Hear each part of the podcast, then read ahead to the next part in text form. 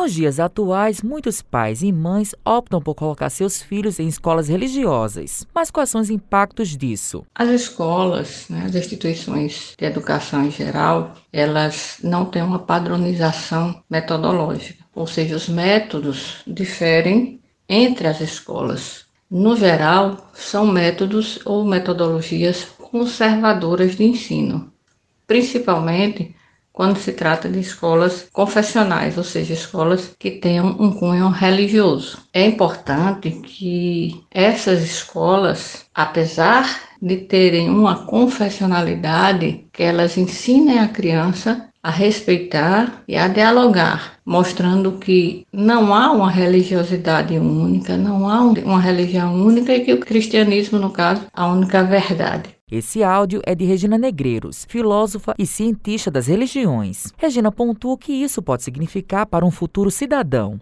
Que a educação ela poderá influenciar na formação para o futuro cidadão ser intolerante ou ser um cidadão que respeite as diferenças. Essa formação é de suma importância na escola e em casa. O que é necessário que o ensino religioso faça, na verdade, é, seria o ensino das religiões, não o ensino confessional diretamente. O ensino das religiões mostraria diferenças e que essas diferenças devem ser respeitadas.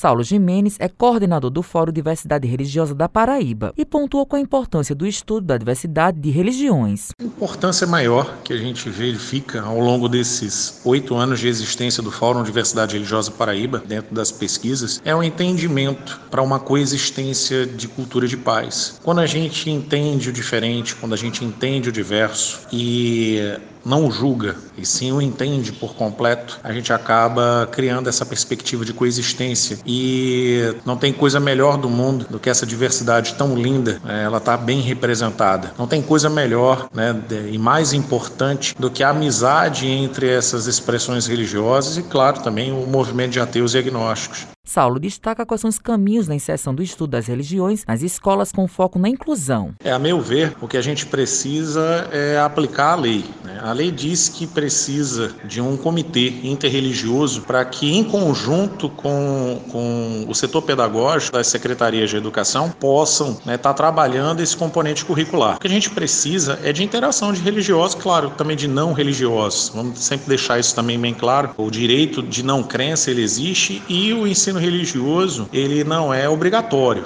A gente precisa lembrar quem está escutando que no momento da matrícula, se o pai ou a mãe ou o responsável ele não quiser que o filho tenha aula de ensino religioso, ele tem que optar por isso, né? Ele tem que ser avisado. E quando você opta por ela, ela tem que ser de qualidade. Entramos em contato com o Sindicato das Escolas Particulares da Paraíba e não tivemos resposta do número de escolas com ensino religioso. Matheus Silomar para a Rádio Tabajaro, emissora da EPC, Empresa Paraibana de Comunicação.